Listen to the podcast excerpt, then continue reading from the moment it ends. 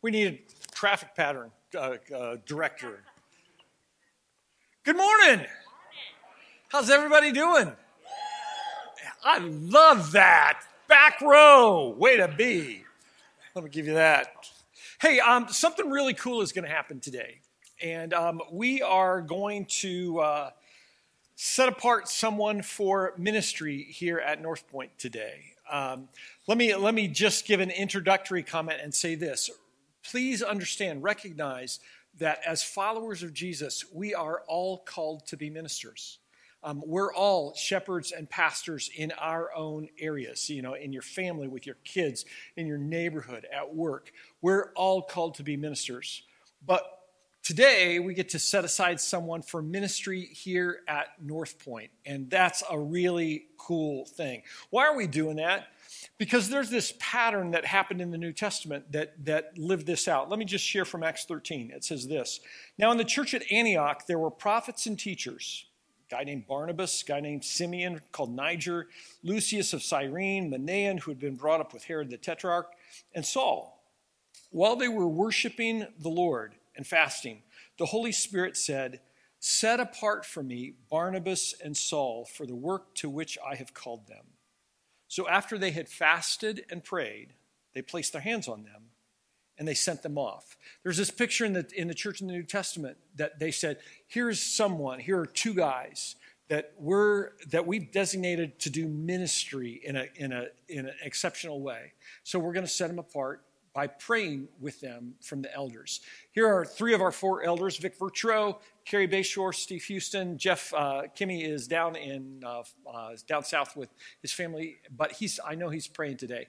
And, um, and let me just introduce to you Mark and Julie Adkins. Come on down. I feel like a game show host. Woohoo! Um, we, uh, we showed Mark's picture uh, a few weeks ago, but um, We've, uh, Mark joins our staff at, at, the beginning of the year to really work in two areas. He's in charge of all the tech stuff here at Northpointe. So um, th- that's a big deal to remove as many barriers as possible in the technical world so that we collectively can hear from God. So Mark's going to be in charge of the lights and the sound and and the what what's on screen, all that stuff. He's going to uh, what's up here. He's he's going to be involved in doing that and and giving himself to that. That's one part of his job. The second part of his job is to connect with the people who aren't here in person. Um, if, if you're watching remotely, uh, understand that you are so important to us here. You're still a part of Northpointe. And Mark's job is going to be to connect with the people who are who are virtual, who are not here. It's so important to to help you all at home to continue to take next steps in your walk with Jesus. Um, the cool thing is that Mark has both skill and talent and passion for these two areas of ministry. And so uh, we want to introduce, to, introduce him to you, but we also want to pray for him. And so, um, Mark and, and Julie, if you'd come up, let me just ask Mark a couple of questions. Uh, pretty simple. Um, Mark, have you given Jesus control of your life? And do you have a sense of calling to ministry here at Northpointe? Um, that's cool, right? Yeah. Uh, affirm that. Um, you guys come front and center. Steve's going to lead us in a time of prayer for Mark and Julie. If you want to just raise your hands towards them, that would be great. Father, we thank you for this day. Thank you for that beautiful landscape that you painted for us mm-hmm. on the way in this morning. We know that uh, it is a gift from you, and we praise you for that. Father, I thank you for all the opportunities that uh, we've had to advance your kingdom in uh, the greater Lansing community this past year, and just look forward for um, more opportunities to come be able to um, welcome those uh, with boldness and confidence. Thank you for leading uh, Mark and Julie here. Uh, we thank you that uh, he answered your call to. Uh, show up and uh, help to show up and help um, advance your cause in this area. Father, I pray for protection for both of them both uh, physically, mentally, and spiritually. Yeah. We know that uh, as he becomes more active here, that uh, he will be uh, open for attack. We just pray that uh, you would protect he and Julie both.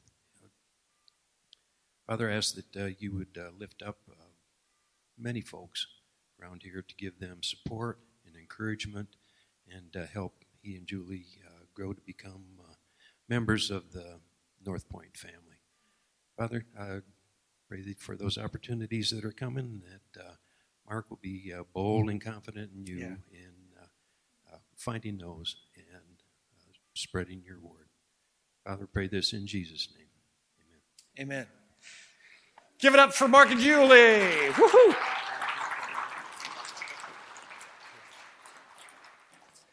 Hey, that's pretty fun, huh? Really cool. Uh, we start a new series today called NT90. And it's called NT90 because you're going to be challenged this morning to read through the entire New Testament in the next 90 days. You up for that? Are you up for that? Yeah. Thank you, back row. I love it. Um, hey, our mission as a church. This is so great to be back together. Um, uh, yeah. Um, our mission as a church is to help all people move towards a life fully devoted to Jesus. To help all people move towards a life fully devoted to Jesus. Our vision for the next three or five years, for this next season, whatever it looks like, is that everybody who calls Northpointe home would regularly be sharing how Jesus is working in their life, in their sphere of influence. Owning Northpointe, seeing Jesus work in their life, sharing that with others. Own, see, share. Own, see, share. Um, we think that a key part of that process is getting God's word inside us. And today's message is to kind of lay the foundation for that and to challenge you to, to, uh, to take on that challenge. Um, there, I, there are, I think, two critical questions for you if you're committed to what God's doing here at Northpointe. Um, it, it is this. I, you know, I just talked about our mission, helping all people move. What is it that you need to do to take some steps to move toward a life fully devoted to Jesus this year, this month? What is it in 2021 that's going to help you move towards a life fully devoted to Jesus? And what is it that God needs to do in you to allow you to see Jesus working in your life so that it becomes just a normal part of, of your conversation of what's going on? Here's the challenge to read the entire New Testament in 90 days means that you're reading three or four chapters a day. All right? That's, that's all it is. It's a little bit less than 10 minutes to do that consistently. We've got some tools uh, to help you with that that I'm going to tell you about a little bit later.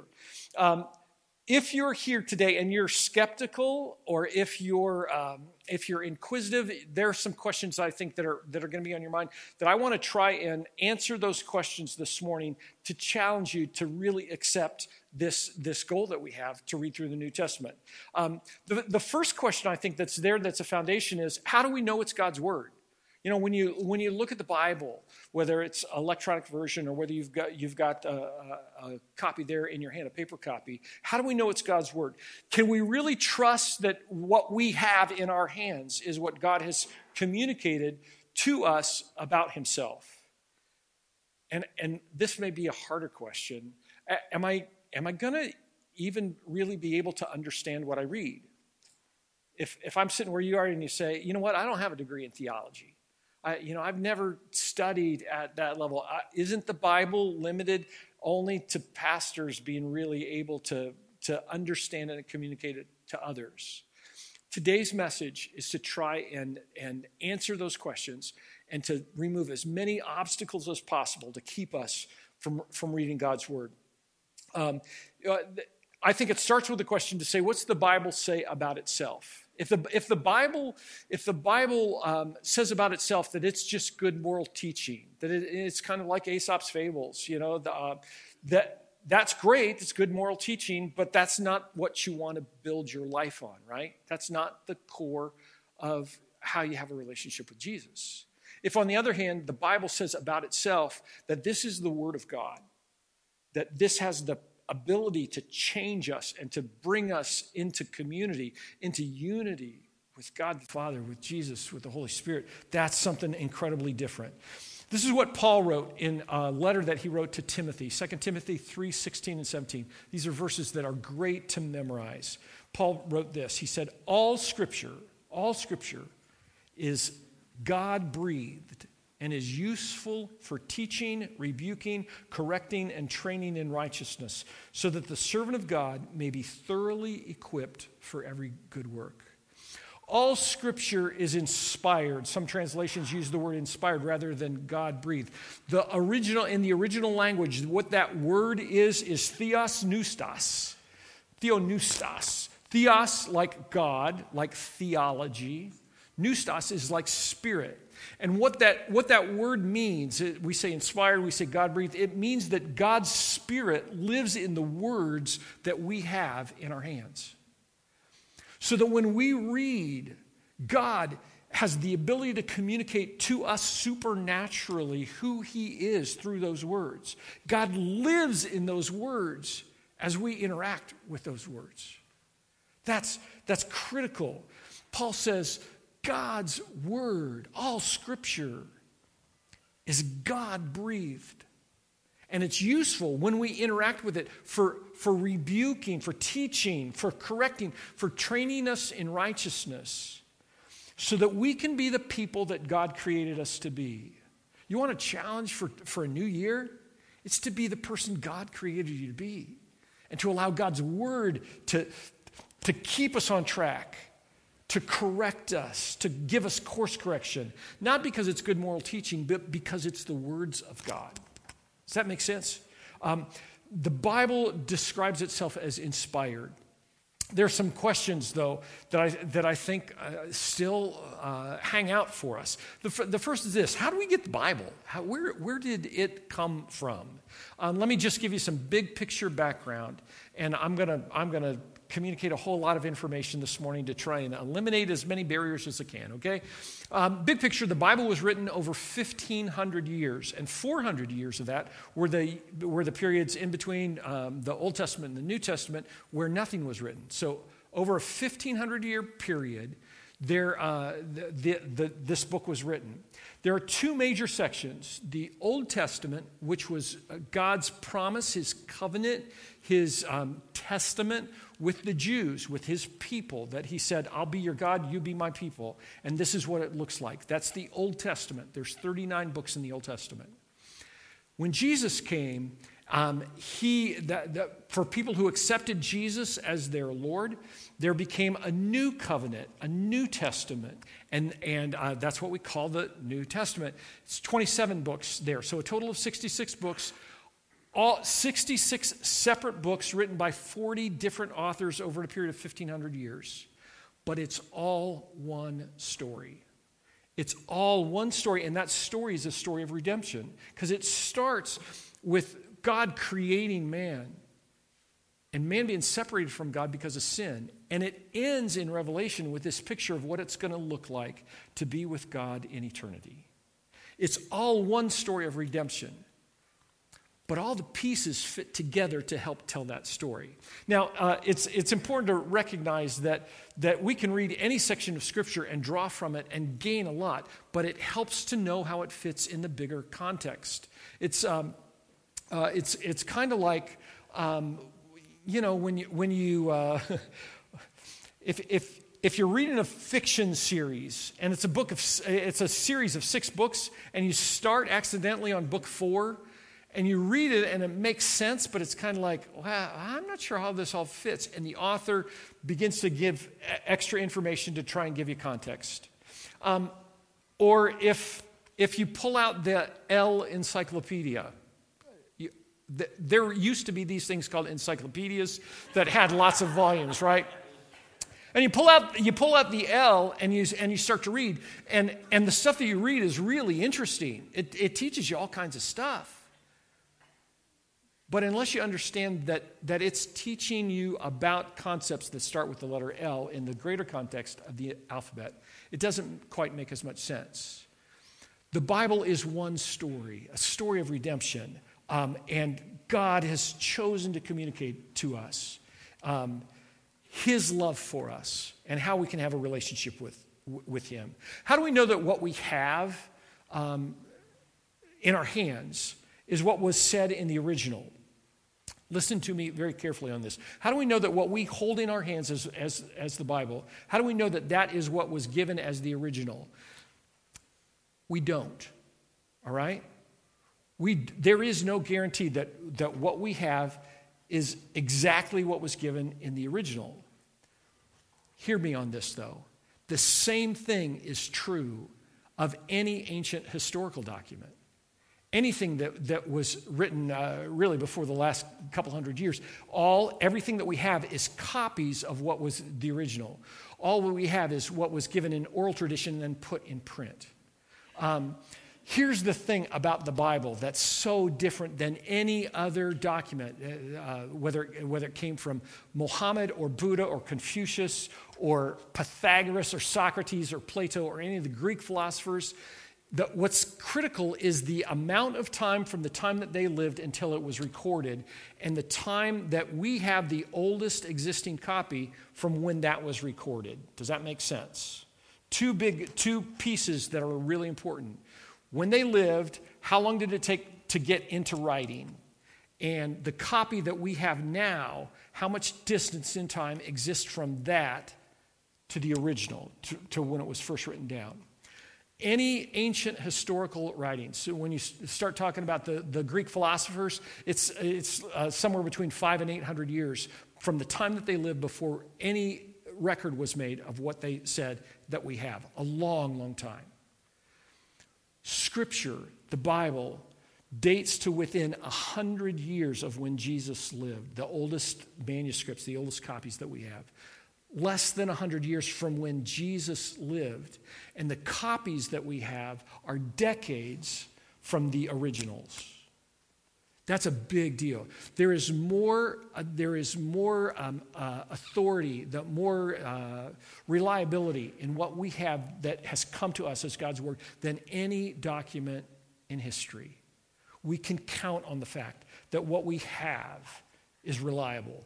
Um, how were the copies made? That you know, that's a legitimate question, right? What, they didn't have a copy machine. Xerox didn't exist, right? So, so what they do? Well, scribes their job was to take the original and look at the original and write it down, not have somebody read it to them. They looked at it and wrote. And, and when they got to the end of a page, they would compare the first line, the middle, middle character on the top, eh, the middle character in that first line, to the middle character in the line that they wrote. They would do that for each page, the middle character of the page. They would count meticulously through the process because they allowed zero errors in the copies that they made their commitment to, to God's word, to writing that out and having it be identical was incredibly high. And so we can trust that the copies that we have that have come down, the manuscripts, are reliable. It was, it was their vocation. It wasn't a hobby. The, it's interesting when, because we look now and we can compare copies because we say, oh, let's go to Romans, Romans chapter 8, verse 3, and see what it says in these different copies. The, the big numbers and the little numbers that exist in your Bible today, big numbers, little numbers, someone nod and say, Yes, I know what, I, I have no idea what, that's chapter and verse. The big numbers are the chapters, the little numbers are the verses, and they were added not until the mid 1500s to allow scholars to be able to compare and look at Scripture together, to, to be able to break it down in a way that, that made more sense. Before that, the scribes, all you had was, okay, here's a copy of Isaiah. Here's, we're going to look in the book of Isaiah. We're, I'm going to read and I'm going to teach about it. Here's the book of John. Here's the letter that, that um, Peter wrote. Whole, whole deal. Not until the 1500s were, were, the, um, were the numbers added. Um, the, there, I think there's a legitimate question to say um, how did the church decide what was what went into the Bible and what was excluded from the Bible, because lots of stuff were written at that point in time. Um, the, it's important to know that early on, the church leaders recognized what each other wrote as authoritative, as being inspired, as being from God. Paul considered the, the, um, the writings of Luke, the book of Luke, the biography of Jesus written by Luke, the book of Acts, he considered them to be authoritative, inspired. Peter considered Paul's writings to be inspired. The letters, um, as, as they were written uh, in the New Testament, were designed to be distributed among the churches. They recognized that they were authoritative. It wasn't until the end of the fourth century, though, at a, at a uh, council called the Council of Carthage, uh, 397 um, AD, that, that the church leaders came together and said, oh, definitively, we have to determine what's in and what's out of Scripture. The Old Testament at that point was, was established but, but they asked some critical questions because there were lots of documents that were being circulated that people said, oh, this is scripture, and you need to listen to it. It was a, you know, a way to become famous and influence a lot of people. These were the questions the council asked. Was the author an apostle or have a close connection with an apostle? Second question Is the book being accepted by the body of Christ at large? Got some history there. Has the church accepted it? Third question Did the book contain consistency of doctrine and orthodox teaching? What that meant was, was what was written in this particular book consistent with the rest of Scripture?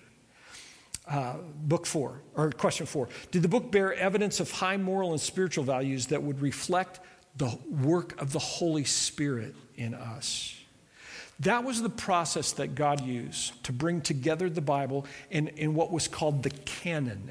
Um, it, meant, it just meant it was the rule, it was, it was the, the, the box that contained Scripture. Um, uh, so much there, so much history and stuff. Let, let, let me, um, let me get to what I think matters a ton. Is it significant to have access to Scripture today? For most of us, you know, you can go, you can go to, to Walmart, you can go to Meijer, you can go to a bookstore, you can get a copy of, of the Bible almost any place. If you've got a smartphone, you can read the Bible there. Is that significant? Is it significant to have access uh, to Scripture? Um, let me just paint a picture of how important it has been historically for God's word to be available to us in a language that we could understand. About 400 years before Jesus was born, Alexander the Great uh, came in and conquered the world. Greek became the language of the world. And about 200 years before Jesus was born, the Old Testament, because that's all there was, Jesus hadn't come yet, the Old Testament was translated into Greek because that was the language of the world. That translation was called the Septuagint. 70 scholars came together to do that translation. And so, if you're reading about the Bible, if you're doing uh, some background kind of work, you will see LXX to describe this translation of the Old Testament from Hebrew to Greek. LXX 70, Roman numerals, remember that from um, elementary school, whatever. Uh, the Septuagint, that uh, 200 years before, before Christ. About 400 years after Jesus was born, about the same time as the Council of Carthage, where they said, This is God's word. The, Rome had taken over the world, and the language of Rome, the official language of Rome, was Latin. And so there was a translation that, that came from, from the Hebrew and from, um, from Greek into Latin. That translation was called the Latin Vulgate. That, uh, it was important to get scripture into the language of the people, okay? That translation, the Latin Vulgate, became the translation that was used by the church for the next thousand years, all the way through the Middle Ages. The only problem was about 200 years after it was translated, Rome dissolved and Latin died. You've heard the Latin's a, di- a dead language, right? Nobody speaks it the church and the church leaders, only the educated people could understand that translation of the Bible that was being used by everybody. So the common people didn't have access to Scripture. So they would go to church, and what the priest said, what the priest communicated, that was the only way that they could know what God wanted in their life. Um, that, lots of problems with that because because the church wasn't just a religious institution, it was a geopolitical institution as well. It governed the world at that point in time. And, and the problem was because only the priest had access to Scripture, Scripture became a weapon to be used to control people rather than the story of redemption that God designed it to be. In uh, 1381, John Wycliffe, who was a Catholic priest, began to translate the Bible into English. Catholic Church didn't like it at all. Uh, Wycliffe did some translation. He later died of a stroke. And the Catholic Church, as Wycliffe's translation became available to people, copies became available to people, the Catholic Church eventually called Wycliffe a heretic. And 25 years after he died, they exhumed his bodies and burnt his bones because he was a heretic. They were so opposed to Scripture being translated into English. Um, uh, Wycliffe's central tenet was his belief that the Bible is the only source of authority to have a relationship with God for Christian doctrine. It doesn't matter what the church says, it doesn't matter what the priest says, it doesn't matter what anybody says. What matters is what Scripture says. You can understand why that threatened the Catholic Church as an institution at that point. To possess a copy of Wycliffe's translation of the Bible was a crime punishable by death in the 1400s to simply have a copy in a language that you could read. So effective was the Catholic Church at controlling that that it was, uh, it was not until 1526 that William Tyndale translated all of Scripture into English. Um, actually, all of the New Testament into English at that point in time. Tyndale's translation was different in that he went back to the original languages. Tyndale translated from Hebrew and Greek rather from the Latin Vulgate. So he wasn't translating from a translation, he was translating from the original, which was a big, big deal. And the printing press had been invented. And so uh, the work that he did could become available, available to people very easily. Um, uh, the church didn't like it. Eventually, uh, Tyndale spent uh, uh, the, the last section of his life in hiding as he was doing this translation work. They set up a, a sting, essentially, found Tyndale, they um, put him on trial.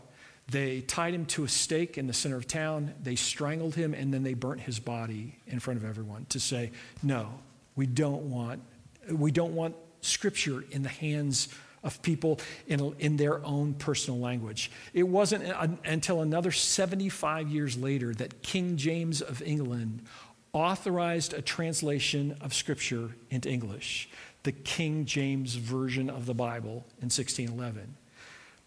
It was a, it's a big deal to have scripture in our language that we can understand.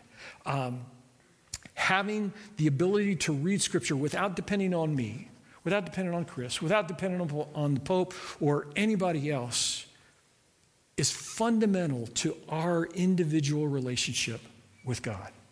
Um, the Bible talks itself about how important God's word is to us.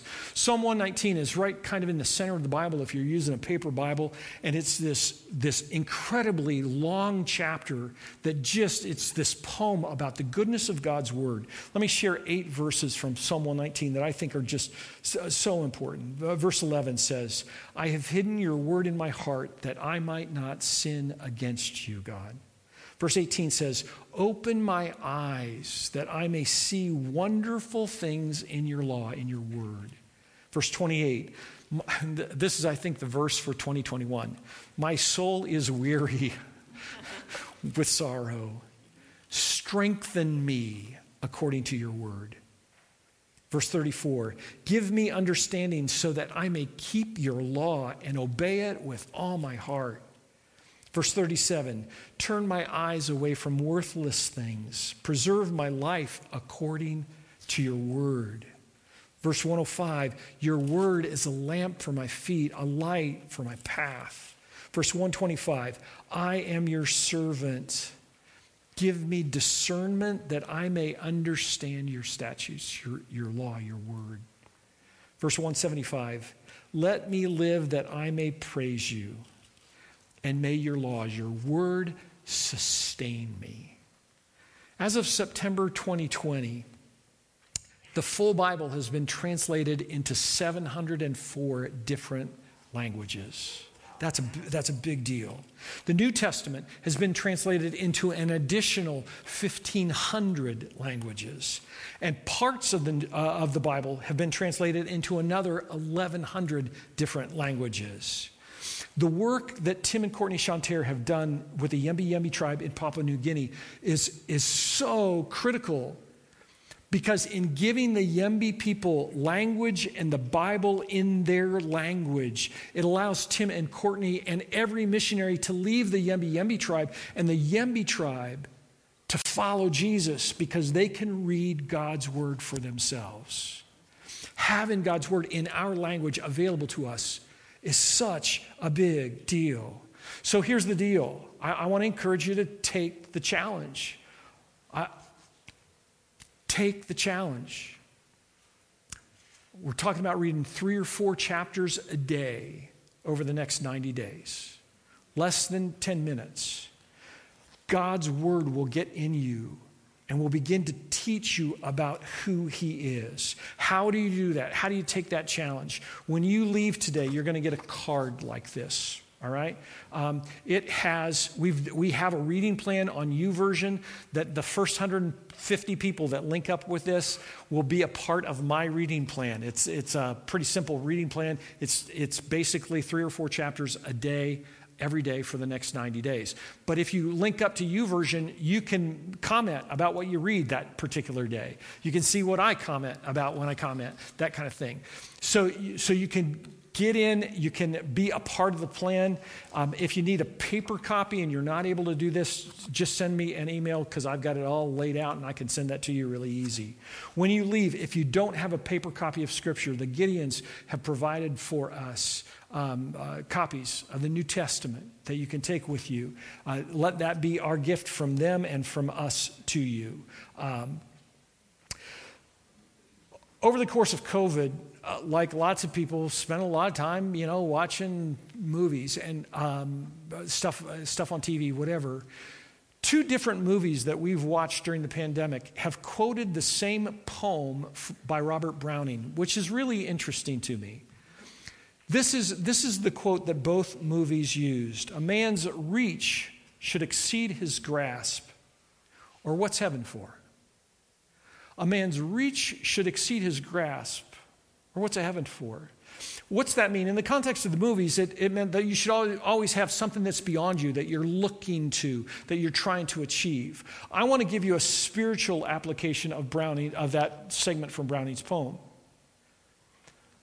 A man's reach spiritually should always exceed his grasp. Here's the question as you face 2021 Are you satisfied with where you are spiritually? Are you satisfied with the relationship that you have with Jesus? Are, are you at a place that you say, I don't need to read the New Testament. I've read it before. I've, I, you know, I've gone to church my whole life. Are you satisfied? don't be. If God wants to do his work in us, we can never say we know enough. We've been changed enough. Um, our lives, uh, we're satisfied with where we are spiritually. We've got to figure out how to experience the work that God wants to do in us on a daily basis. I think that you can do that as you interact with God's Word over the next three months, over the next 90 days. Let me just encourage you as you start to read, every time you read, just sit down and just say a quick prayer. Say, God, help me to understand what I read today, and help me be, help me be able to see what applies to my life today from what I read. And see if God doesn't answer that prayer. Um, I, I want to encourage you to take the challenge and to recognize that your life can be transformed when, as you read those three or four chapters a day, as you work your way through the New Testament, that, that it becomes a normal part of your conversation. That you have the ability to have a conversation with your husband or wife and say, You know what I read today? Did, did you read that too? Yeah, I've been. I've been thinking about this thing that I read. That's a conversation you can have with your, with your husband or wife, with your kids, with the people that you're with at work you don't even have to talk about where it came from, but you, all you have to do is say, you know what I read? You know what I've been thinking about? There's this concept that's there that Jesus taught. that I've just been chewing on. I, I'm telling you, it will transform your relationship with your husband or with your wife. It will transform your relationship with your kids. It will transform your relationship with the people at work. It will change who you are as you begin to process out loud and share with others what God is teaching you on a daily basis. Here, here's really the fundamental question If I read Scripture, will it change me? Will it change my life? I think so. But the only way to know is to try. Right? Let's pray.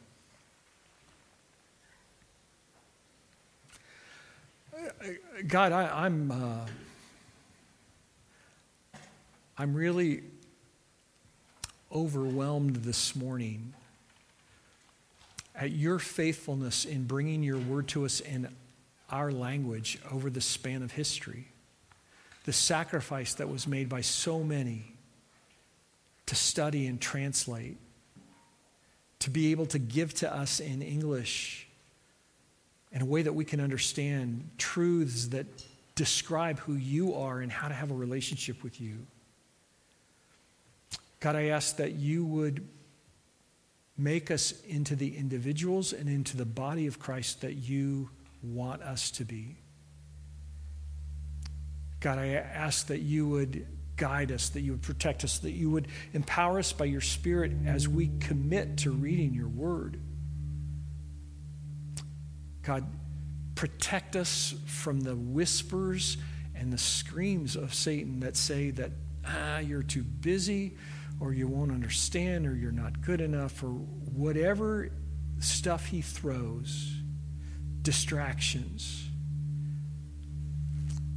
that you would be at the center of who we hear this year, and especially, God, in the next three months. Do your work in us through your word. God, speak to us. In Jesus' name we pray. Amen. Let's stand together. Let's sing.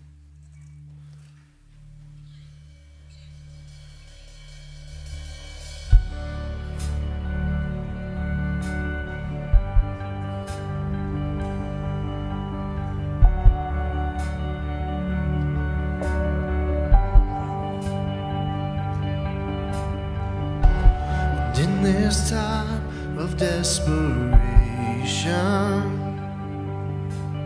When all we know is doubt and fear. There is only one foundation. We believe. We believe.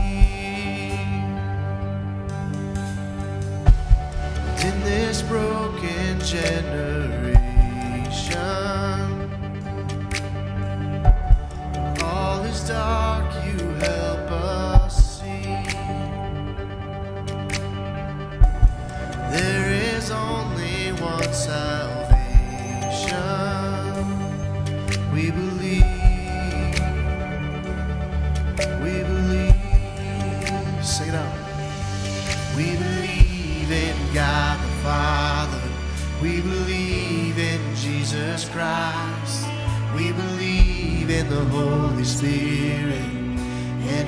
given us new life.